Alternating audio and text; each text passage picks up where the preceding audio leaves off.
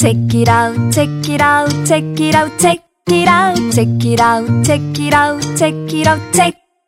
Check it out, check it out, check it out, check it out, check it out, check it out, check it out, check it out, check it out. 오늘 소개해드릴 책은 개인의 행복과 안녕을 위해 결혼이 아닌 동거라는 선택지를 택한 정만춘 작가님의 더 사랑하면 결혼하고 덜 사랑하면 동거하나요? 입니다. 띠지에 적힌 은유 작가님의 추천사. 결혼 제도에 대한 비판은 예리하고 감각적인 문장과 비유는 웃음과 통찰을 준다라는 말이 눈에 쏙 들어오는데요. 더 사랑하면 결혼하고 덜 사랑하면 동거하나요는 사랑하는 사람과 함께 있고 싶다는 단순한 소망을 동거라는 방식으로 실현하는 정만춘 작가님의 이야기가 담겼습니다. 네 명의 각기 다른 성격의 연인과 한 동거.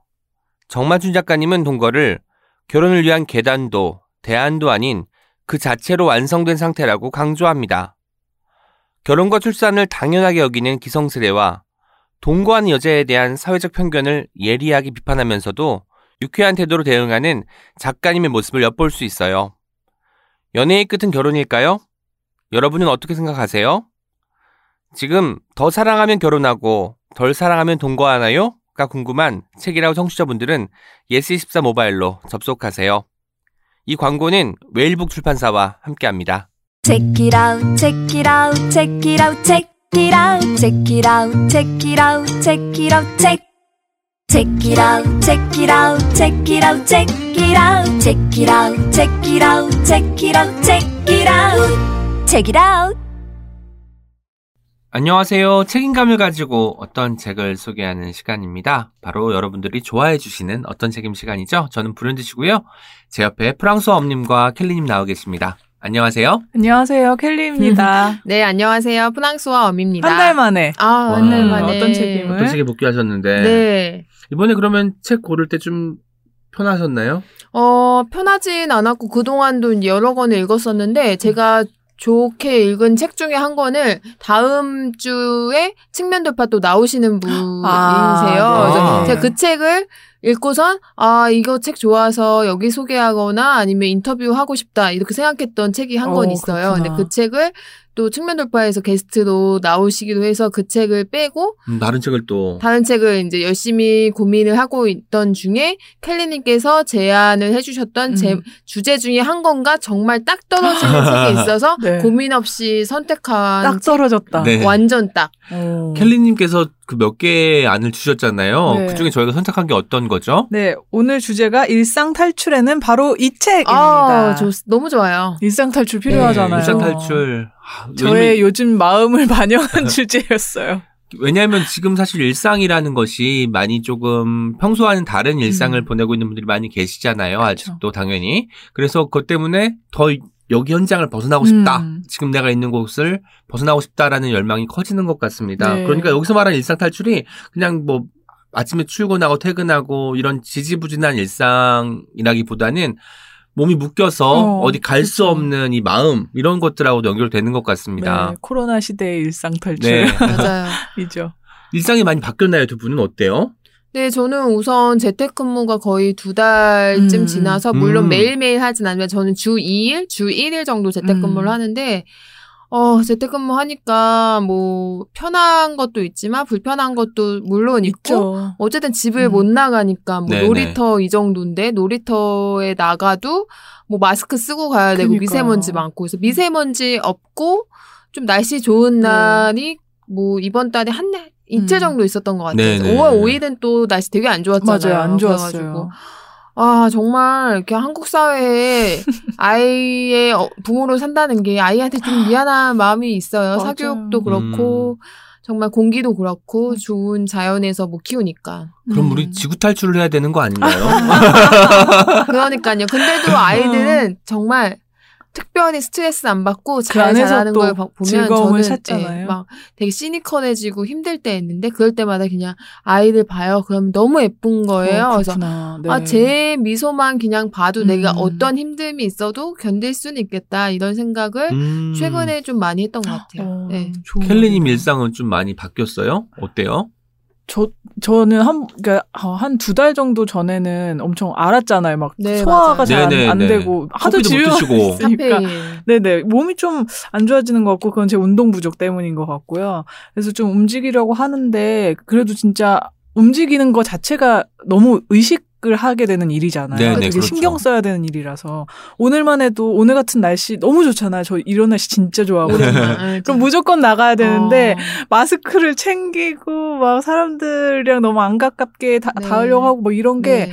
아참 곤란하다 이런 생각이 음, 들더라고요. 음. 저는 음. 예전에 항상 이제 저도 그 깜빡하는 습성이 있어가지고 아, 뭐 깜빡했는데 하면 10중 8구 그게 음. 뭐 지갑이었어요. 어, 네. 그런데 이제 지금은 10중 8구 뭘까요? 마스크? 입니다 그래서 그럴 줄 알고 내가 가방에 예비용. 마스크를 하나 더 넣어놨지라고 예. 해서 꺼내봤어. 꺼내서 쓰고 나오는 경우도 있고 이런 음. 이런데 이런 게 달라진 것 같아요. 항상 우리 체크할 때 지갑 챙- 지갑 챙기고 음. 휴대전화 챙기는데 그게 아니라 거기 하나 더 마스크가 추가가 되는 것 같다는 생각이 맞아요. 들기도 했습니다. 맞아요. 그래도 이 정도 불편함으로 조금 어, 위생이나 이런 게 나아진다면 좋겠어요. 진짜 어린이들 생각하면 은 네. 저는 너무 어른들이 더 참을성을 가져야 되지 않나 네. 이런 생각 진짜 많이 해요. 맞아요. 지금 사회적 거리두기에서 생활 방역으로 넘어왔는데 여전히 마스크 잘 안 끼고 다니시는 분들도 많이 계시고 그쵸. 다시 완전히 옛날의 일상으로 복귀하신 분들도 계신데 완전히 사태가 정리되기 전까지 우리가 조금 뭐랄까 신경을 써야 되는 그쵸, 부분이 아닌가 끝까지. 생각이 듭니다. 네. 맞아요. 네, 그래서 일상 탈출에는 바로 이 책 오늘 그 프랑소와 엄님 소개부터 하도록 할게요. 네. 어떤 책 가져오셨어요? 어, 제가 정말 청취자분들이 굉장히 반가워할 만한 그 완전 신간인 최신간인데 어. 아이쿠. 예, 아마 예스24에는 오늘 지금 네, 녹음하는 진짜. 시점에 등록이 되어 있는 책인데 표지가 너무 예쁘죠. 제목이 제목을 제목이 너무 특이하기 때문에 제목을 잘좀 부련대님이. 읽어주세요. 넌즈랄의 기쁨과 슬픔. 아 신예일 작가님의 신간이죠. 아 너무 웃겨요. 돈지랄의 기쁨과 슬픔. 음. 왠지 19금으로 해야 될 것 같은데 네. 돈지랄이라는 제목을 금지랄. 와책 제목으로 쓸 수 있다는 것. 신인 작가님밖에 없죠. 맞아요. 돈지랄이라는 말 사실 보통 출판사에서 반대를 했을 것도 같아요. 네. 왜냐면 이 책이 분명 유쾌하고 나름 생각할 거리도 많이 주는 책이 책임에는 음. 제가 의심할 여지가 없지만 그럼에도 불구하고 출판사 입장에서는 너무 가볍고 음. 그리고 음. 세태풍자적이면서 음. 그냥 그렇게 흘러가는 책일 수 있겠다. 그렇게 어. 비춰주면 안 될 것이다 라고 생각을 해서 만약에 저같이 음. 약간 좀 책을 걱정하는 사람들, 걱정 요정인 경우에는 음. 돈지랄은 좀 뺐으면 좋겠는데요. 음. 하지 어. 않았을까라는 생각이 들기도 합니다. 네. 근데 표지가 일단 너무 예쁘고 음. 제목이 그렇게 크게 들어가지 않아요. 표지를 아. 보면. 네. 그렇기 때문에 돈지달이 너무 저도 제 기본 성격에서 아 이거 약간 어. 제가 보수적인 성향이 좀 있기 때문에 아 이건 좀 그렇지 않나 했는데 음. 그냥 귀엽게 다가가고 어. 경쾌하고 유쾌한 느낌이 들기 때문에 이 표지랑 조화가 꽤 괜찮다는 어. 느낌을 받았어요. 또 표지에 있는 분홍 그 바- 배경에 노란색 어떤 그 꽃 같은 모양과 연두색도 있고 이래가지고 이런 색깔과 다도 잘 어우러지는 것도 같네요. 음. 네, 맞아요. 이 책은 그 드렁큰 에디터라는 새로운 브랜드에서 나온 책인데요. 한 달에 한 권씩 만나는 먼슬리 에세이 시리즈예요. 음. 그거의 첫 권인데 음. 제가 이 책을 만든 편집자님을 한번 뵌 적이 있었어요. 그래서 그때 이제 저한테도 일에 대한 거 써보자고 제안을 네네. 주셨었었는데 오. 제가 약간 자신이 없어가지고 아 좀 어려울 것 같다 이런 이야기를 했었는데 정말 멋진 책으로 만들어 주셔가지고 음. 되게 기다렸던 책 중에 한 권인데 그 시즌 1이 욕망이라는 주제예요. 네. 아 네. 시즌으로 이렇게 하시는구나. 그래서 욕망이라는 주제에서 이제 총 다섯 건이 나올 예정인데 첫 건이 신예일 작가님의 무력. 음. 무, 무력 아시죠? 네, 물질에 대한 욕구죠. 네. 욕망이죠. 저는 스트레스 받을 때 조금 머리 단순하게 하려고 뭐 사진 않아도 온라인 쇼핑을 이렇게 안 하는 편은 아니니까 엄청 음. 많이 하진 않지만 그래도 좋은 것을 살 때 그 기쁨이 확실히 있죠. 있어요. 좀 맞아요. 어떠세요 두 분은? 저도 약간 무용한 거. 그러니까 그 사실 그 효용성은 떨어지는데 보면 앙증맞고 귀엽고 집에 이게 있다는 것만으로 괜히 행복한 것들. 어. 얼마 전에는 인스타그램으로 음. 중고 꽃병을 샀어요. 우와? 진짜요? 우와. 그왜 중고가 됐냐면 네. 뭐 유럽인가 어딘가에서 수입을 해서 아, 그, 그 그렇게. 유럽의 중고상 고물상 같은 데 가서 이제 꽃병을 빈티지. 들여다가 빈티지 꽃병인 거죠. 판매를 하는데 사실 제가 꽃을 뭐 잘 사거나 하지 않잖아요. 근데 언젠가 한번 꽃을 받고 나서 이 꽃을 어디다 두지 했는데 둘 데가 없어가지고 그냥 플라스틱 통에 아, 담아놨더니 그쵸. 이 꽃이 더 생기도 없어 보이고 빨리 시드는 것 같더라고요. 음. 그래서 보자마자 이렇게 DM을 보내서 어. 저 꽃병이 진짜? 마음에 드는데 어. 진짜요? 어떻게 구입하면 되냐고 해서 그 계좌를 받고 입금을 해서 지금 기다리고 있는 중입니다. 너무 아. 택배도 받으시는 거예요? 네네. 직접 만나시진 않고? 네, 그게 아. 뭐 당근마켓처럼 직접 만나는 것은 아니고 어. 뭐 인스타 계정이 있어서 제가 들어가 봐서 음. 몇 개를 봤는데 사실 정말 사고 싶었던 것도 많이 있어요. 옛날 컵들 있잖아요. 뭐 서울우유랑 맥콜 이런 거 적혀 있는 컵들도 사고 싶었는데 꽃병을 보는 순간 어. 일단 이거부터 어, 지르자 너무 어. 궁금하네요. 생각이 들었죠. 나중에 보여주세요. 네, 꽃병 보여드리겠습니다. 근데 이렇게 진짜 나 내 옆에 두는 것만으로도 너무 기분이 좋아지는 그런 물건들 있잖아요. 그게 이제 꼭 사지 않아도 보기만 해도 네. 온라인으로 보기만 해도 기분이 좋아지는 그런 음. 물건들 진짜 있는 것 같아요. 네, 그래서 음. 저는 굉장히 스트레스 받을 때는 그냥 백화점을 가서 그냥 아이 쇼핑하고 그냥 오, 좋은 것 조. 좋아하는 음. 디저트 먹고 이렇고 저는 마트 가는 건 솔직히 싫어해요. 음. 살림하는 거에 크게 관심이 없기 때문에 식품 사고 이런 거 사는 건 좋지만 음, 식품을 사는 거에 정말 흥미가 없어서 대부분 온라인으로 음, 음. 주문을 하는데 이제 코로나 때문에 아, 마켓컬리는 요즘 좀 안 하고 한살림과 새벽 배송 이마트 두 네. 개만 어플을 매일매일 들어가면서 뭐 좋은 거 있나 집에서 밥을 해 먹는 게 많아졌으니까. 맞아요. 그래서 어제 제가 가지덮밥을 처음으로 했는데 직접 가지덮 하셨어요? 네, 가지덮밥 엄청 쉬워요. 굴소스로 하셨나요? 굴소스. 제가 굴소스를 예전에 한 살림을 샀는데 음.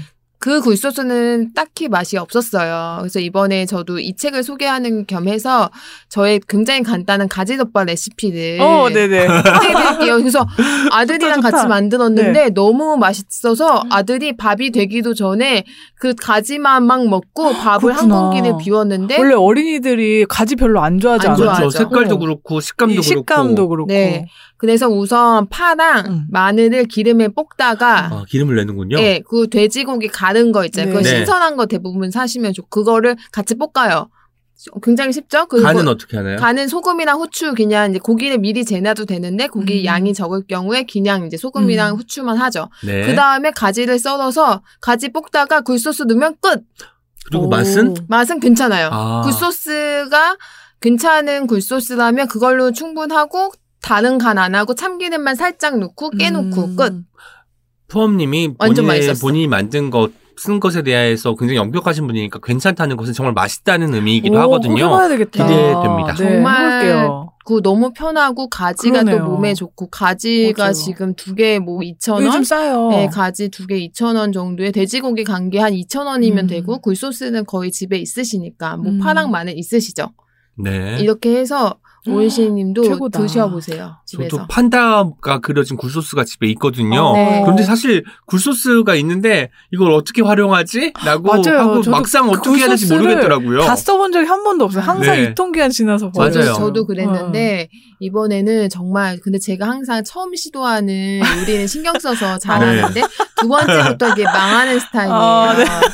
아이쿠. 그래서 내일은 이제 재택근무를 맞이해서 맞이해서 음. 이제 아들이랑 식빵 피자를 할 예정인데 식빵 아, 피자 굉장히. 쉬운 거 아시죠? 네, 그리고 사실 내가 올리는 대로 먹으면 음, 되니까. 맞아요. 그냥 토마토 소스 바르고 이제 오븐에 구우면 땡이죠. 그래서 내일은 아들이랑 식빵 피자를 할 예정입니다. 어, 물욕과 식욕이 돋는 그니까. 지금 이야기였어요. 네, 어. 책 소개해야 되는데. 어.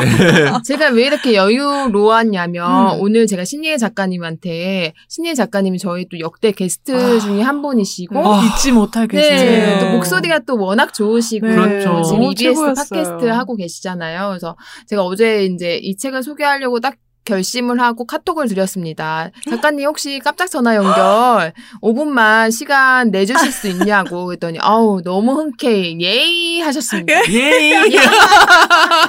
그래서 제가 오늘은 예이. 이 책을 제 입으로 소개하는 것보다는 신예 작가님이 소개하시는 게 훨씬 좋을 것 같아가지고 전화 연결을 한번 오랜만에 어, 너무 어, 최고다. 저자가 직접 소개하는 네. 거. 네. 저희도 너무 옹기종기 특성 아닙니까? 고퀄이에요.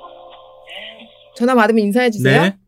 여보세요? 네, 안녕하세요. 책이나온 녹음 중입니다. 아이고, 안녕하십니까? 안녕하세요. A 작가님, 저 오은입니다. 오, 이게 무슨 일이에요? 여러분 다들 잘, 잘 계시는 것이죠? 너무 반갑습니다. 네, 안녕하세요. 켈리입니다. 오, 켈리님 너무 보고 싶어요. 아, 보고 무슨 일이야, 싶어요. 네. 세 분, 뭐, 만두 드시러 가셔야 되는데. 보형만두. 왜 만두 안 진짜. 드세요? 네. 만두에다가 쫄면 휘휘 감아갖고 딱 한 입 쫙 또 먹어줘야 되는데 말입니다. 어. 아, 그러니까요. A 작가님, 이제 드디어 얼주가의 계절이 돌아왔어요. 그러게 말입니다. 지금 요즘 아주 날이 정말 좋아갖고 진짜 음. 돌아다닐 맛 나던데 코로나 때문에 네 조신하게 몸을 사리고 있습니다. 네, 제가 오늘 그 어떤 책임 시간에 네. 그 주제가 일상 탈출에는 바로 이 책인데, 아, 이 주제에 신예 작가님의 신작이 너무 어울릴 것 같아서 네. 돈지라를 가져왔습니다. 와 너무 감사해요. 네. 아니 이런 이런 기쁜 일이 네, 그래서 돈지랄의 기쁨과 슬픔 이 책 제목 네. 듣고서는 약간 충격받는 청취자들이 지금 있을 것 같아요. 그래서 네. 이 제목이 어떻게 나왔고 이 책을 어떻게 쓰게 됐는지 좀 설명을 해주시면 좋을 것 같아요. 어 제목이 진짜 좀 굉장히 파격적이긴 한데요. 네. 저가 참 쇼핑을 너무 좋아합니다. 근데 쇼핑이 사실은 세상에서 제일 신나는 일이지만 누군가는 쇼핑을 두고 또 돈지랄을 한다 이런 또 안 좋은 어. 표현도 하거든요. 그래서 저는 돈지랄이 뭐가 어떤가? 음. 돈지랄이 너무 좋은 거 아닌가? 라는 생각으로 그렇게 제목을 짓게 되고요. 또 제가 평소에 또 입에 짝짝 붙게 하는 말투하고도 그 돈지랄이라는 표현이 잘 어울리는 것 같아서 나름 고민 끝에 그렇게 제목을 지었고요. 음, 어차피 우리는 돈을 쓰고 물건을 사면서 살아가야 하잖아요. 그러니까 어차피 써야 하는 돈, 사야 하는 물건이라면 뭐 가끔 뒤통수도 맞긴 하지만 그래도 즐겁게 열심히 사자. 이런 이야기를 담아서 음. 책을 써봤습니다. 어. 와, 예희 작가님, 그, SNS에 물조건 올리시잖아요. 네. 음, 거기 영업다원분들 정말 많으세요. 네, 아이고. 그거를 단어를 지으셨잖아요. 그거 뜻이 그쵸. 뭐죠? 뜻을 얘기해줄 책에도 나오지만 그것은 어, 물건이 좋지 않으면 권하지 않아요. 의 아, 뜻입니다. 너무, 너무 고퀄의 추천 리스트입니다. 그러니까요. 저도 다행입니다. 예, 책이 좋지 않으면 권하지 않는 사람이니까 오늘 돈지랄을 배우셨다 정말. 네, 돈지랄을 가지고 왔는데 이 네. 제목에 대해서 출판사의 반대는 혹시 없었나요? 오히려 출판사에서도 너무 좋아하시고 함께 음. 의논해서 지은 제목이에요. 아, 근데 그렇군요. 저는 진짜 잘 지었다는 생각이 드는 게요. 여러 가지 이유가 있겠지만 예스24에 접속하셔서 돈지랄 검색하시면 제 책밖에 안 나옵니다. 아, 아. 탁월하다. 그리고- 네. 않는가? 네, 그리고 어쩌면 향후 네. 10년 동안 없을 수도 있어요. 전무후무. 약간 선점하시고 독점하실 수 있습니다. 아 정말 그럴지도 모르겠어요. 제가 책 제목 정할 무렵에 SNS를 통해서 많은 분들께 의견을 여쭤봤었거든요. 아, 제목이 어떤지? 좋다- 네. 그때 좋다는 분들도 많았지만 너무 세지 않냐 걱정을 되게 해주시는 분들도 계셨는데요. 다 너무 감사드리고 약간 많은 또 고민 끝에 거의 막판에 그렇게 확정을 했어요. 그리고 그 프랑스 엄님이 가져오셨는데 노트도 너무 예쁘네요. 그죠? 굿즈가 제가 너무 예쁜데 이게 굿즈가 네. 얼마인가 포인트 차감 물어봤더니 제 편집자님한테도 따로 또 취재를 또 했습니다. 조금 아, 전에 정말요? 전화를 해서 근데 네. 이게 포인트 100원이라고 들었어요. 너무 싸다. 그니까요. 이거는 충격. 딱 봐도 완전 고퀄인데 제가 굿즈에 이렇게 흔들리지 않는데 이거는 네. 정말 와 이게 예스, 예스24에서 10% 할인되니까 1,800원에 살 수 있는 책인데 그죠, 그죠, 그죠, 100원만 포인트 차감하면 거의 3, 4천 원 퀄리티의 진짜. 노트를 받, 받을 수 있는 거죠. 1,900원에. 완전 무조건이죠.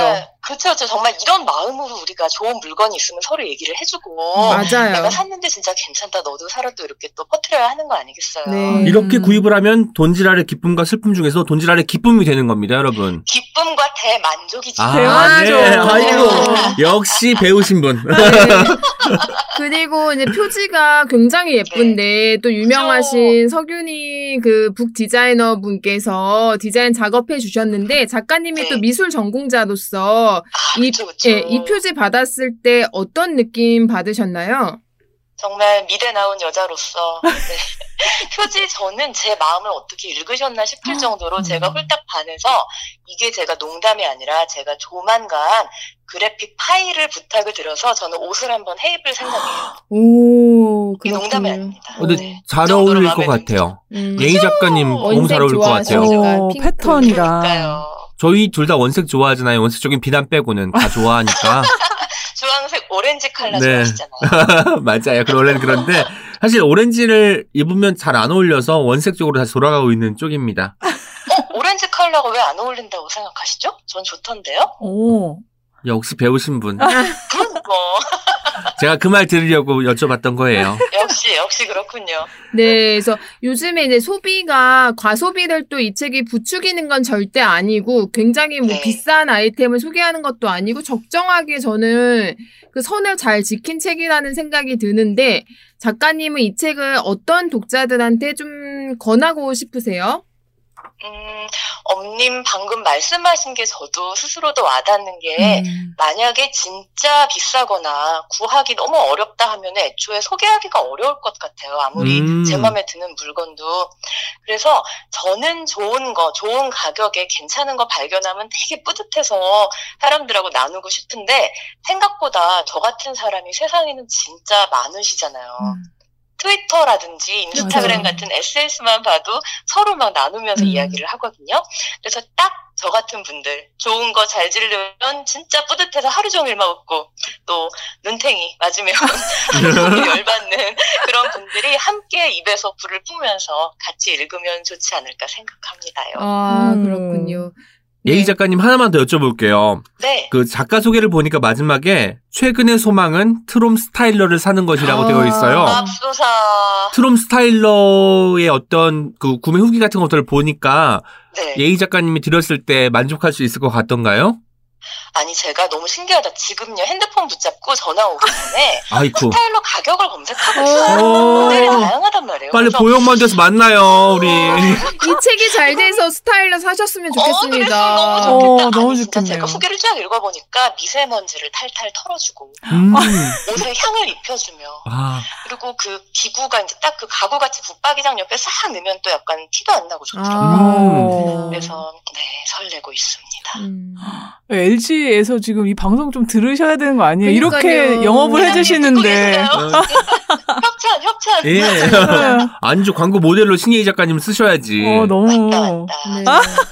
그 마지막으로 저희 네. 지금 코로나 때문에 작가님들도 새 책이 나왔지만 홍보 오프라인 행사도 못 하시고 좀 어려움이 있으실 것 같아요. 네.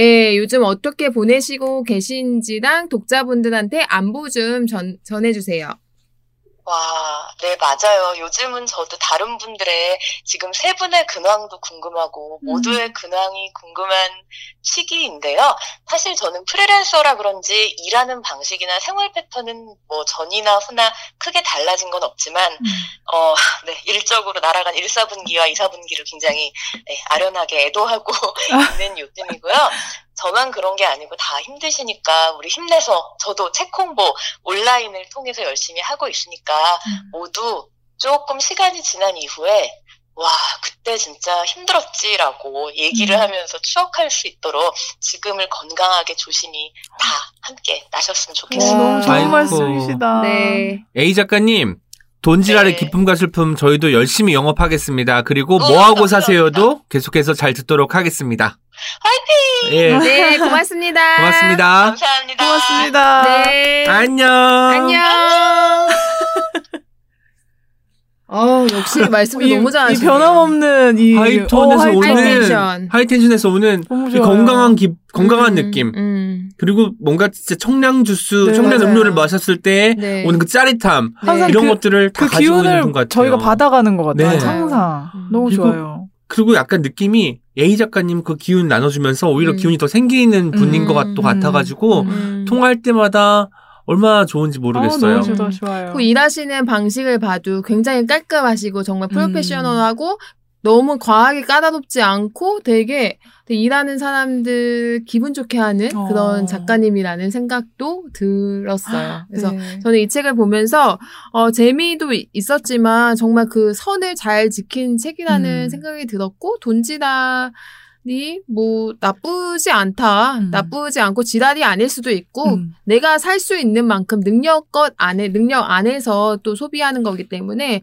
저는 이런 즐거움을 그냥 나 혼자 아는 것도 중요하지만 뭐 이렇게 표현했을 때 어디에 이야기했을 때 음. 좀 반응들도 긍정적인 반응들이 있을 때 또 좋은 거 아닌가 세상이 요즘엔 또 소비를 또 많이 해야 되는 음. 또 지금 때이니까 음, 예, 음. 이런 생각들을 했습니다.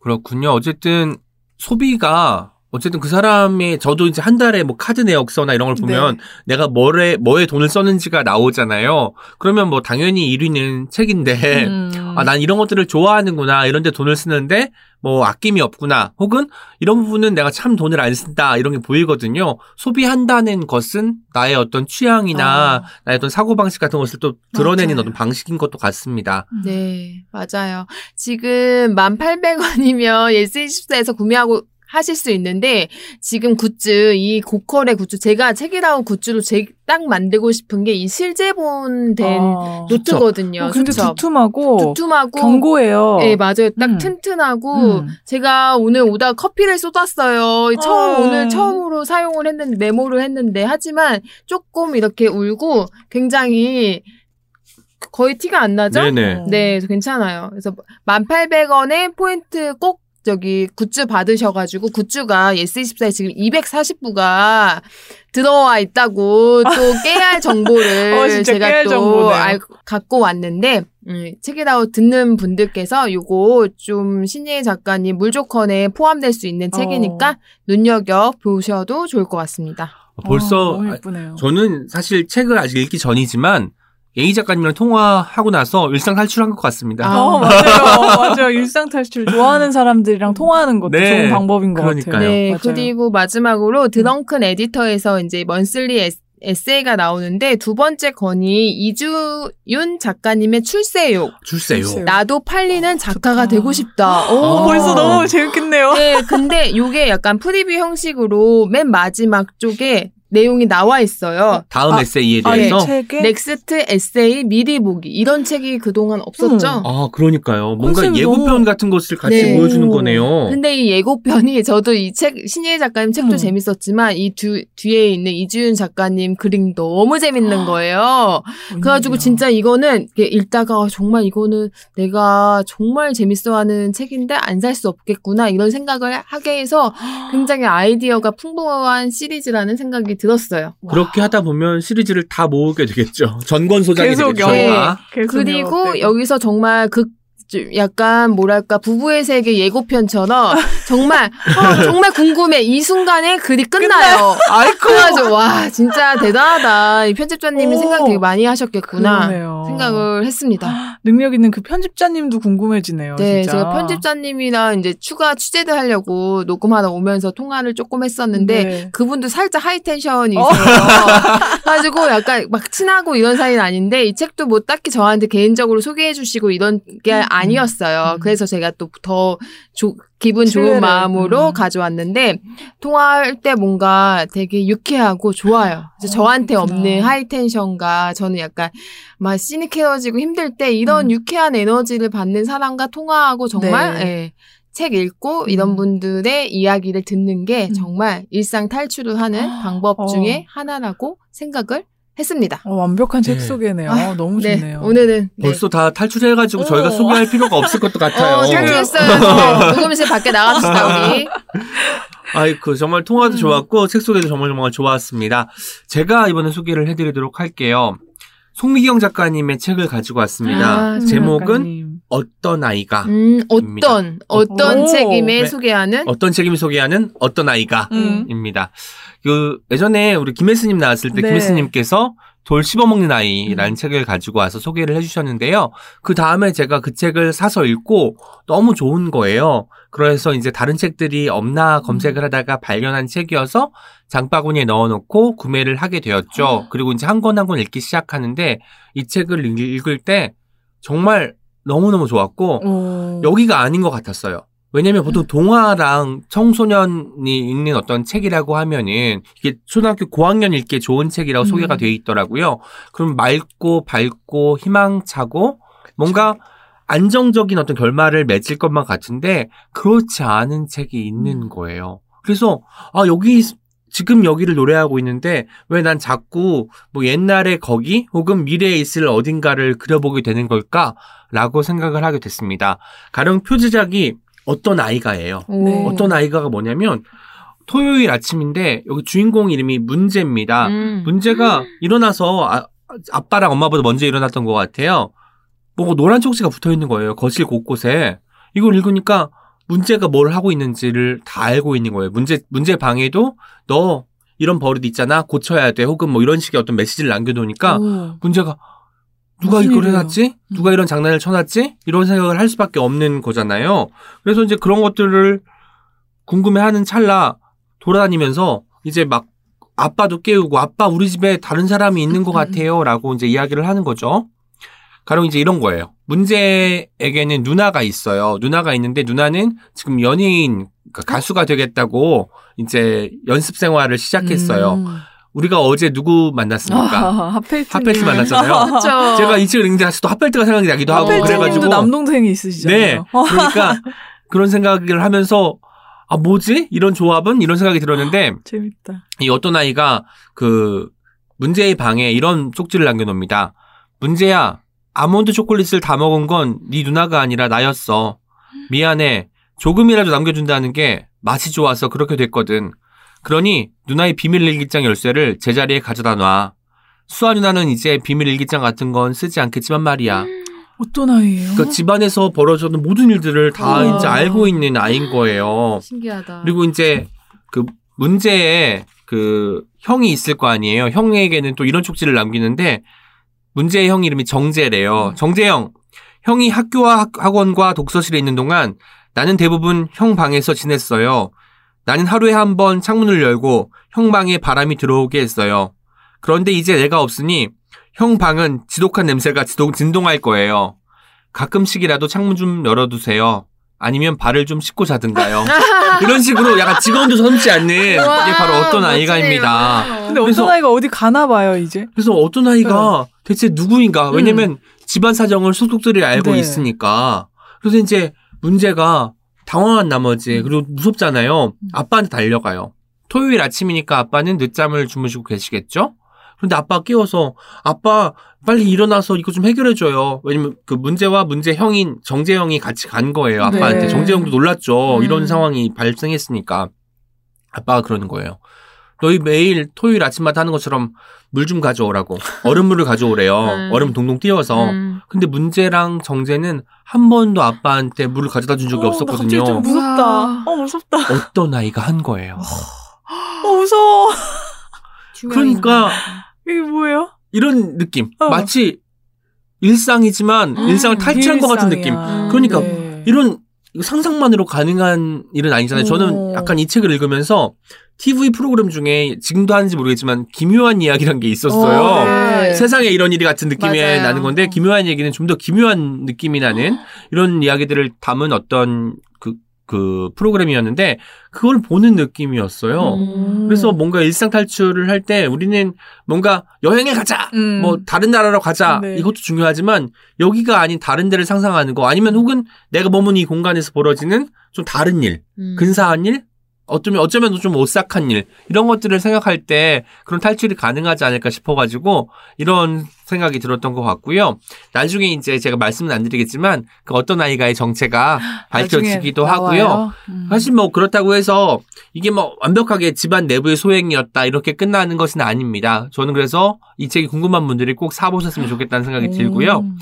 그 어떤 아이가 남긴 어떤 여러 가지 편지들을 읽으면서 아 나도 이렇게 손편지로 누군가한테 음. 마음을 전하고 아. 싶다라는 생각을 오랜만에 했던 것 같아요. 음. 왜냐하면 우리가 이메일을 주고받고 카카오톡이나 문자로 서로의 어떤 의중이나 뭐 스케줄이나 이런 것들을 공유하는 게 일상화되어 있잖아요. 네. 요즘 들어서 정말 손편지를 쓴 적이 네. 거의 없는 것 같다는 아, 생각이 그러면 들어서 제가 어. 이제 스케줄 할 때 택배도 아, 아니고 편지로 오은 시인님 이날 저기 스케줄 될까 이렇게 보낼까요? 손편지로. 아, 스케줄 펑크나겠다. 근데 한 번씩 손편지 받으면 너무 기분 좋잖아요. 기분 좋을 것 진짜. 같아요. 저는 손편지함이 따로 있어요. 제가 음. 저처럼 이렇게 뭐, 뭐랄까 저는 약간 호더잖아요. 못 버리는 사람이 사실 다 분류가 안 돼서 이제 고생이긴 하지만 그 그나마 하나 분류가 잘 되는 것은 손편지입니다. 어, 근- 손편지만 모아놓는 상자가 있거든요. 근데 제가 지금 갑자기 생각이 드는데 제가 켈리님한테 손편지 받아본 적 있고 음. 두 분한테도 쓴 적 있는데 오은시님, 부현두님한테는 받아본 어. 적이 없는 것 손편지 같아요. 카드 같은 그렇게 거. 모아놓는 건 하시면서 왜 우리한테 어, 안 그러네. 써주시는 거죠?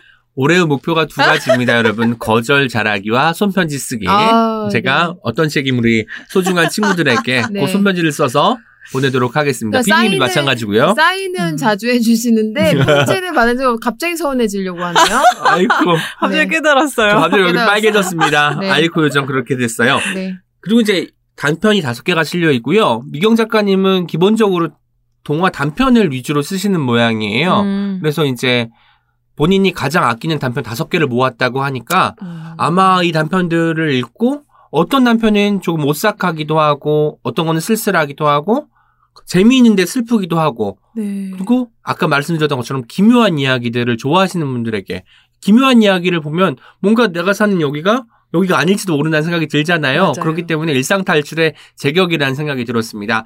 제가 간단하게 또 소개를 해드리면 어른 동생이라는 단편이 두 번째 단편인데 이건 어떤 발상에서 시작이 됐냐면 우리가 나이가 있을 거 아니에요. 그런데 실제 나이는 다른 거예요. 음. 그러니까 여기 어른 동생이라고 나와 있는 이 작품에서 그 주인공이 있을 텐데 어른인 거예요? 동생이 사실 나이가 서른 몇 살인 어, 거예요. 웬일이야. 그래서 얘는 재밌다. 이 어리 이 어린 아이는 그러니까 어린 아이인 척을 해야 되는 거예요. 나이는 서른네 살인데 어, 동생은 동생인 척 어, 하려면은. 막 때도 쓰고 먹고 싶은 것도 많다고 하고 뭐 어린이처럼 장난감처럼 장난감도 갖고 싶다고 하고 이렇게 네. 말을 해야 되는 거예요. 근데 어떤 사람은 어른인데 속에 11살짜리 자아가 들어있을 수도 있잖아요. 이런 것들 우리가 상상만 하거나 혹은 어디서 얼핏 생각하고 지나갈 수 있는 것들을 그 극으로 만들어서 표현이란 게 또 어른 동 어른 동생이라는 또 어. 동화고요. 이런 작품들이에요. 그러니까 기본적으로 일상에서 벌어지지만 일상에서 한 5cm, 10cm 정도 떠 있는 것 같은 어, 기분이 드는 어떤 네. 내용의 이야기들이 가득하기 때문에 송미영 작가님의 이 책이 많은 분들께 일상 탈출을 하는데 도움이 되지 않을까라는 생각이 들었습니다. 뒤에 그 송미영 작가님의 단편이 다섯 개 실려 있고 마지막에 작가의 말이 실려 있어요. 네. 작가의 말 중에 한 부분이 너무 좋아서 그 부분을 읽어드리도록 하겠습니다. 어릴 때 학교 끝나고 갑자기 비가 내리면 엄마들이 교문 앞에 우산을 들고 서 있는 풍경을 볼 수 있었습니다. 나와 내 친구들은 아무도 마중 나와주는 이가 없어도 걱정하지 않았습니다. 오히려 더 힘차게 빗속을 뚫고 달렸습니다. 온몸이 비에 젖은 채로 힘껏 달리다 보면 신나게 뛰어가라고 비가 내려주는 것만 같았습니다. 집에 돌아와서 가방을 열어보면 교과서와 공책은 주글주글하고 젖은 운동화 속엔 흙이 가득했습니다. 하지만 그 다음에도 비가 내리는 날 우산이 없으면 언제나 우리는 빗속으로 힘차게 달려들었습니다. 그렇게 수없이 빗속을 온몸과 마음으로 뚫으며 어린 시절을 보냈습니다. 그런 어린아이가 자라서 이런 동화를 만들어낸 것입니다. 그러니까 어릴 때 그 기억들을 하나하나 몸에 스며들게 한 사람이 그거 기억들을 끄집어내서 그것과 환상을 잘 조합해서 멋들어진 이야기를 만드는 상상을 하니까 정말 정말 기분이 좋더라고요. 음. 그래서 아마도 어제 또 하펠트님 나오셨을 때 그 하펠트님 책에서 비 오는 날 비를 맞고 음. 분식집 들어가서 떡볶이 먹은 네. 이야기가 나오기도 하잖아요. 음. 그래서 뭔가 뭔가 이- 이번 주는 기묘하게 연결이 되는 것 같은 게 아마도 우리 모두가 유년이라는 시기를 거쳐왔고 뭐 기억은 제각각 색깔이 다르겠지만 적어도 비슷한 느낌을 가졌던 적은 네. 있었을 것 같아서 그런 것이 아닌가라는 생각이 들어서 아마 많은 분들이 일상을 탈출하고 싶을 때 저는 어디 먼 데로 떠나는 것도 좋지만 그냥 일상에서 조금 다른 상상을 해보는 것 음. 여기가 아니라고 한번 가정해 보는 것 이런 마음가짐이 필요할 것 같아요. 그래서 그런 분들에게 어떤 아이가라는 책을 그 추천하고 싶습니다. 저 예전에 송미경 작가님이 어린이들 대상으로 하는 강연에 음. 같이 참석한 어, 적이 있었는데 어. 강연도 진짜 재밌게 잘 아. 하시는데 네. 그게 이제 어- 이야기의 매력이나 이런 걸 설명해 주시면서 음. 아이들의 어린이들에게 음. 이렇게 실습도 할 수 있게 오. 했어요. 저희가 왜 책이라고 못 고지 때 이야기 전달하는 거 했었잖아요. 네. 근데 그거를 송미경 작가님이 아. 하셨었던 거거든요. 음. 네, 근데 애, 아, 근데 아이들이 기억하는 건뭐 음. 똥 이런 거. 아. 그래서 그때 분위기가 너무 너무 좋았고 음. 송미경 작가님은 그 자체로 되게 어린이들 음. 어린이들의 가- 감수성을 가지고 있는 분이라는 네. 생각했었어요. 그리고 이 작가의 말을 보니까 마지막에 어떤 작가가라고 끝맺음이 되어 어. 있어요. 그러니까 독자가 이제 어린이 독자가 어떤 아이를 음. 읽었으니까 되게 끝까지 어떤 작가로 이렇게 이미지를 만드신 것 같아요. 그래서 그것도 되게 좋고 분이에요. 제가 직원 사격 하나 해드릴게요. 그 2013년에 나온 책이잖아요, 이 책이. 근데 네. 어떤 예스24 독자분들 중에 한 분이 이렇게 리뷰를 남기셨어요. 읽으면 읽을수록 빠져듭니다. 근래 들어 어린이 동화를 많이 읽었는데 그 중에 가장 재미있게 읽은 책이다. 어떤 아이가는 다섯 개의 단편으로 되어 있는데 이야기 하나하나의 상황이 정말 창의적이고 기발하다. 음. 네. 어 이거 제일 재밌었다. 예, 막 설정이 읽어보면은 아 그래 여기서 벌어질 수 있는 일인데 어떻게 이런 생각을 했을까? 네. 어떻게 이런 상상을 했을까? 그리고 그리고 아버지 가방에서 나오신다라는 어, 그 단편은 우리가 옛날에 맞아요. 아버지가 방에 들어간다 네. 해서 띄어쓰기 잘못하면 아버지가 가방에 정말 들어가는 음. 거잖아요. 가방에 살고 있는 아버지에 대한 이야기입니다. 아 진짜로 예. 가방이요? 그런데 오. 이게 단순히 신기하다. 그냥 아버지가 가방에 살고 있다는 것은 그냥 재미있는 발상일 수 있는데 거기서 어떤 그 가부장 사회의 어떤 뭐 부조리함도 약간 엿볼 수가 어, 있고 네. 아버지가 가방에 살 때 아버지의 무능력함이 또 많이 드러날 거 아니에요? 그런 것들에 대한 이야기도 있어서 책을 다 읽고 나면 아, 이 이야기는 뭔가 더 있다. 다시 한번 읽어야겠다라고 생각하게 하는 것 같아요. 그래서 어린아이건 그리고 청소년이건 어른이건 이 책을 여러 번 읽으시면 좋겠다는 생각이 들었어요. 읽을 때마다 새로운 것이 하나씩 보이는 책이어서 저는 또 마음에 품었습니다. 네. 네, 그리고 주인공 이름이 문제라는 거, 문제. 어. 문제면 되게 부정적인 거잖아요, 사실. 근데 네. 제자가 이제가 아닌 것 같은데. 아 이자. 예. 네. 하지만 그런 느낌이 음, 뭔가 들어서 또 그쵸. 재밌네요, 문제. 재밌네요. 약간, 음. 저는 책에서 그런 장치들 발견하는 게 너무너무 좋더라고요. 음. 아, 이런 의미로 썼을까? 맞아요. 뭐, 그게 정답이 아니어도 그냥 내가 음. 추측할 수 있다는 것, 음. 상상할 수 있다는 것. 음. 이게 바로 일상 탈출이죠. 아, 음. 재밌습니다. 네. 이제 켈리님 책 네. 소개로 넘어가겠습니다. 네. 제가 저는 소설을 가지고 왔고요. 오늘 소개할 책은 자메이카의 열풍입니다. 음. 저는 이 책을 읽는 동안에 진짜 문자 그대로 일상 탈출을 오. 했어요. 진짜 자메이카로. 네, 너무 너무 이게 강렬하고 네. 충격적인 소설이라서 읽는 내내도 되게 아, 나 진짜 일상을 약간 잊고 있었는데 음. 읽 마지막 장을 덮었는데도 음. 약간 회복하는데 오. 약간 얼떨떨해가지고 왜냐면 시차가 다르거든요. 자메이카와 여기는. 네. 저는 제목만 들었던 책인데 청소년 소설로 분류되어 있지 않나요? 이게 네. 어, 제가 읽은 경험으로는 절대로 청소년 소설은 아니에요. 오. 음. 이게 주인공들도 어린이들이거든요. 네. 근데 어린 이들한테도 읽기는- 읽히기 는 조금 어. 안전하지가 않아요, 아, 이게. 어. 그래서 읽는 내내 되게 음. 스트레스도 받고 오. 전 진짜 솔직히 이거를 이렇게 앞부분에 말씀드리게 될 줄 몰랐지만 네. 솔직히 말씀드리면 중간에 한 세 번, 네 번쯤은 아, 이거 소개하지 말아야 되나 이 아, 생각을 어, 했어요. 그만큼 어. 너무 센가요? 약간 예, 세고 음. 어, 앞부분에 이제 한 100쪽, 150쪽 정도까지는 이게 딱 그 책에 보이는 그런 이미지대로 책이 음. 읽히는데 뒤로 갈수록 내용이 좀 무거워지거든요. 아. 네네. 우선 제가 줄거리를 어, 간단하게 이 표사에, 그러니까 뒷표지에 적혀 있는 그대로 읽어 드릴게요. 이 책의 줄거리가 자메이카에 살고 있던 손턴 일가가 있어요. 그들이 허리케인으로 죽을 뻔한 위기를 겪은 후에 아이들을 고국인 영국으로 돌려보냅니다.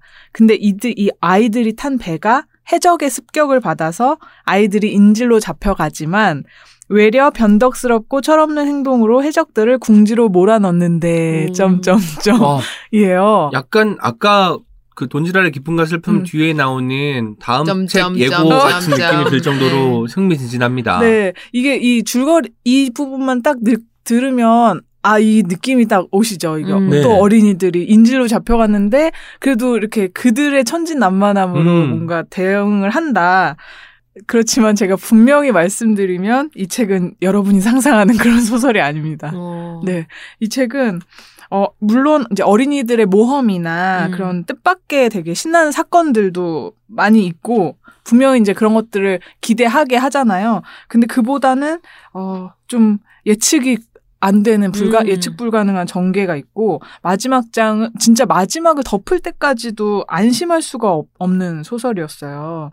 근데 이제 책을 끝까지 읽고 나면은 아 읽길 잘했다는 어. 생각이 들기는 하고요. 음. 그래 사실은 그 점에서 이 책에 정말 엄청난 매력이 있다는 생각도 들었어요.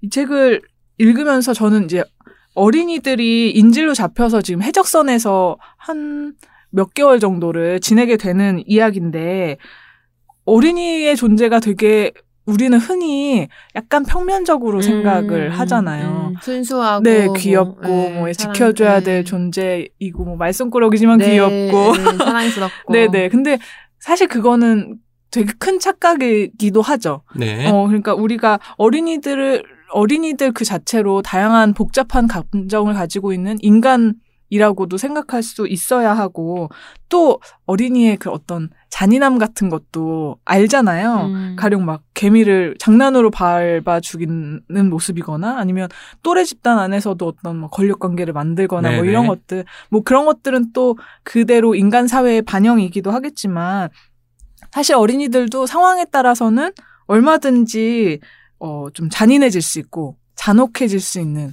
도덕의 경계를 넘을 수 있는 그런 똑같은 사람이다라는 음. 거- 점을 이 책을 보면은 음. 아, 어떻게 이렇게까지 어린이들의 캐릭터를 만들어냈지? 이 작가 아, 뭐지? 이런 오. 생각을 너무 많이 음. 하게 돼요. 네. 그러니까 저도 막 어린이들이 등장하는 소설도 너무 좋아하고 즐겨 읽는데 이런 어린이들은 진짜 음. 정말 처음이 아닌가? 이런 음. 생각을 했어요.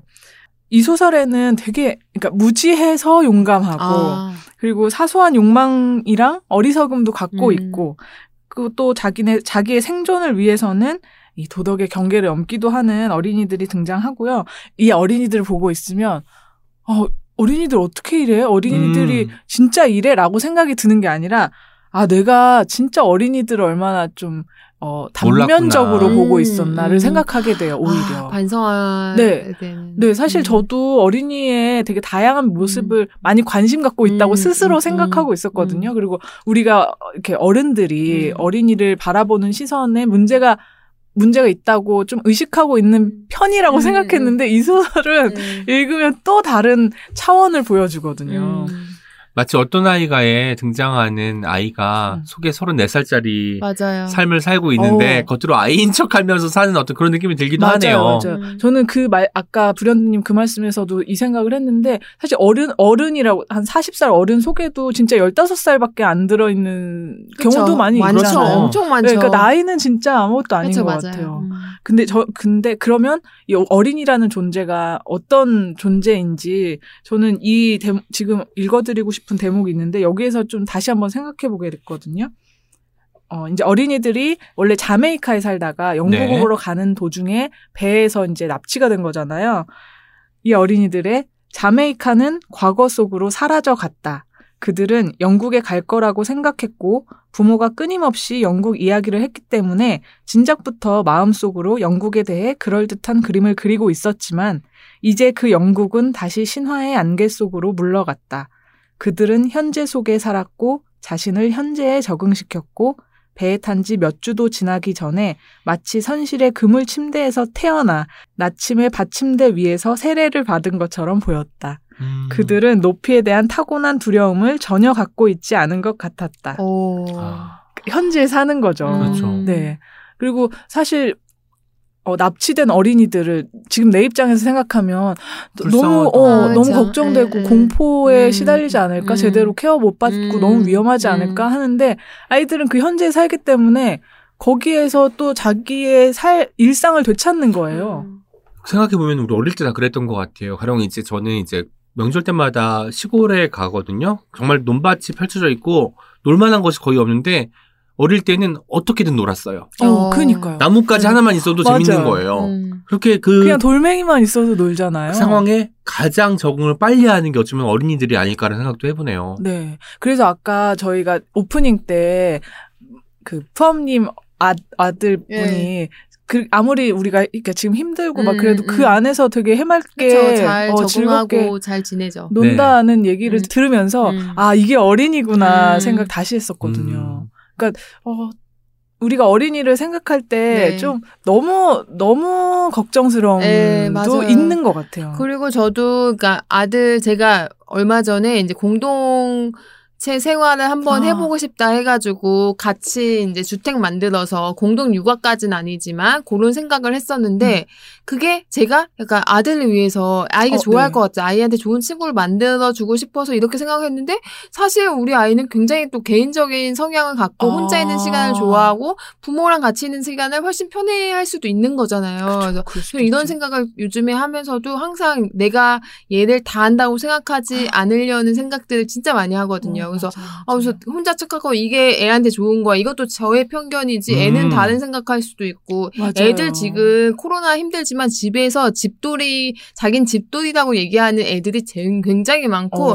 적응하고 엄청 좋아하고 뭐 만화 영화 많이 보니까 또 있고. 좋아하고 무조건 음. 밖에 나가는 게 또 다 좋은 건 아니다. 음. 항상 약간 진짜 이렇게 편견이나 어. 기준을 정하지 않는 게 중요한 것 다시 같아요. 한번 생각해 봐야 되는. 왠지 음. 이런 생각이 들었어요. 저희가 이제 지금 주제로 일상 탈출에는 바로 이 책이라는 음. 주제로 이야기를 하고 있는데 어린이들이 이 방송을 들으면 일상으로 탈출해 일상을 적응해야지 어, 맞아요. 그럴 수도 어. 있어요. 이렇게 말할 수도 맞아, 있을 맞아. 것 같다는 생각이 어, 드네요. 네, 괜찮은데요? 네. 지금 괜찮은데요? 어? 다이 일상이. 어떤데요? 네, 그렇죠, 맞아요. 왜, 왜냐면, 얘들, 이- 지금 얘네들만 봐도, 이 소설의 자메이카의 열풍에 나오는 음. 어린이들만 봐도, 자메이카 집에 있을 때와, 해적선에서 잡혀 있을 때와 별로 심정이 음. 다르지 않아요. 음. 정말, 물론 어떤 위험이나 위협도 있죠. 음. 그래서 거기에서 조금 성장하는 모습도 보이고, 아니면 거기에 굉장히, 이- 어, 어른들 입장에선 이해할 수 없는 행동들을 하기도 하는데, 음. 그렇지만 그대로 굉장히 씩씩하고 건강하게 맞아요. 생활을 하거든요. 네. 그 점이 되게 중요한 네. 것 같아요. 여기에 에밀리라는 10살 어, 소녀가 책 등장해요. 네. 근데 정말 멋있는 캐릭터예요. 네. 그러니까 어, 싫어하는 분들도 있을 거예요. 이 음, 에밀리라는 아, 캐릭터를. 캐릭터를. 근데 굉장히 매력적이고 음. 독특하고 영리하고 음. 아무튼 되게 신기한 음, 음, 캐릭터예요. 그 음. 에밀리의 서사를 따라가면서 이 음. 책을 읽으시면 첫 번째는 그렇게 읽으시면 가장 좋을 것 같긴 한데 보, 보다 보면은 아 이 작가는 뭔데 이렇게 디테일하게 어린이의 심리를 어. 이렇게 표현했지 어떻게 이렇게 다채로운 면을 가진 음, 어린이를 음, 만들어냈지 너무 감탄하게 되거든요. 음. 그런데 실제로 그 작가님이 뭐가 어린이들에 대한 조사를 뭐 열심히 하거나 어린이와 같이 생활을 한다거나 그런 것들은 알 수 없는 거죠. 근데 너무 신기한 게 이분은 어, 리처드 휴스라는 작가인데요. 대학 시절부터 여행과 모험을 즐겨서 거- 걸식을 하고 거리에 화가로 돈을 벌고 걸식. 네, 유럽, 미국, 서인도제도, 중동을 방랑하고 아. 뭐 이런 생활을 하신 아, 거예요. 모험을 좋아하는 그러니까, 분이었군요. 네, 자기 안에 그런 어린이가 있지 음. 않았을까 싶기도 해요. 20년대 나온 소설이잖아요. 네, 그렇죠. 네. 예. 그래서 이 소설이 약간 그뭐 어, 인종차별이나 성차별이나 이런 것들이 필연적으로 있을 수밖에 음, 없는 그 시대 음, 배경이 음. 있는데 그걸 좀 감안하고 음. 보시면은 음. 정말 좀 새로운 세계를 음, 발견하실 수 음, 있을 것 같아요. 음. 그리고 제가 이 결론은 당연히 말씀을 드릴 음. 수는 없겠지만 음. 제가 너무 스트레스 받았다고 했잖아요. 네. 중간에 이거 소개해야 되나 네. 말아야 되나 고민했다고 걱정하실 것 같아서 이 부분만 말씀드리면 음. 뭐 해피엔딩은 음. 해피엔딩입니다. 음. 그- 결국에는 이제 부모님을 만나서 가정으로 음. 돌아가니까 음. 예, 너무 걱정 안 하셔도 네. 되고요. 네. 진짜 마지막 장 덮을 때까지 막 머리가 띵하거든요. 아, 진짜로. 어. 이거는 막 다시 읽어보고 싶은 음. 그런 책이고 음. 아, 딱 한, 한 가지만 더 말씀드릴게요. 음. 이 소설은 거의 어떤 페이지를 펼쳐도 음. 진짜 찰떡 같은 문장이 어, 등장하는 문장이 너무, 좋구나. 너무 음. 멋있는 음, 소설이에요. 음. 소설로서 나를 완전히 이 세계로 들어가게 음, 하는 진짜 음. 멋있는 문장들이 음. 정말 계속 나오거든요. 음. 이야기 흥미진진함에 문장까지 빼어나면 네. 정말 다 가진 번역도 거죠. 잘하셨나 보네. 네, 그러, 그렇고요. 음. 또이 자메이카에서 이제 버- 가- 이동하는 그 바다 위에서 펼쳐지는 음. 이야기잖아요. 네. 그러니까 그 풍경 묘사 같은 게 음. 제가 이 부분만 음. 읽어드리고 마무리를 할게요. 음. 조용한 해안에서 이따금 총성이 들렸다. 물을 길러간 선원들이 비둘기 사냥을 하고 있었다. 바다는 수은으로 이루어진 매끄러운 초원 같았다. 너무 잔잔해서 펠리컨 한 마리가 우연히 수면에 충돌하여 환상을 깰 때까지는 해안에 비친 그림자와 물에 비친 그림자를 분간할 수 없었다. 선원들은 차일 밑에서 한없이 느린 손놀림으로 돛을 수선하고 있었다. 하지만 흑인 하나는 예외였다. 그 흑인은 바지를 입고 제1사장에 걸터 앉아 싱글거리면서 눈 아래의 거울 같은 수면에 비친 제 얼굴에 감탄하고 있었다. 햇빛이 그의 어깨 위에서 무지갯빛으로 가물거렸다. 그런 햇빛 속에서는 흑인조차 검은색을 띨 수 없었다. 와. 음, 너무 멋있죠. 그 풍경이 머릿속에 그려지는 것 같아요. 네. 오늘 세 권의 책이 저희 주제가 일상 탈출에는 바로 이 책이었잖아요. 일상은 그런 것 같아요. 일상 생각하면 저는 편안함이 떠올라요. 음. 편안해야 되니까. 동시에 벗어나고 싶은 어떤 것. 약간 양가적인 감정을 어. 들게 하는 음, 게 일상인 맞아요. 것 같은데 오늘 가져온 세 권의 책도 그렇습니다. 가령 이제 자메이카 열풍 같은 경우는 어린이는 마냥 순수하고 귀엽기만 할 것 같은데 앙팡 트리블 같이 음. 약간 사고 뭉치기도 하고 정말 뜻하지 않은 일을 벌이기도 하는 캐릭터로 등장하기도 하잖아요. 어린이가 가지고 있는 어떤 위험함도 있을 수 있다는 네. 것을 보여주고 있는 것 같고요. 돈지랄의 기쁨과 슬픔은 제목이 다 해줬네요. 기쁨도 아, 있고 네. 슬픔도 있고 아, 양가적인 면을 다 보여주고 있는 거죠. 그렇죠. 어떤 아이가 제가 정말 추천드리고 싶은 동화 책이고요. 다섯 편의 단편을 다 읽고 나니까 이런 생각이 들었습니다.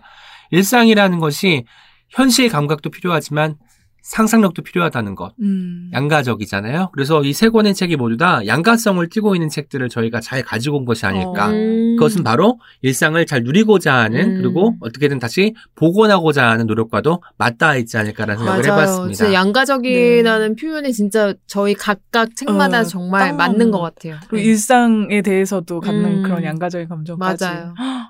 저희가 가끔 이제 공개 방송을 하러 이제 뭐 부산에도 가고 뭐 네. 김해에도 가고 이렇게 하잖아요. 그럴 때 이제 이런 생각이 드는 거죠. 매번 갈 때면 오히려 이게 부담스러울 수 있는데 맞아요.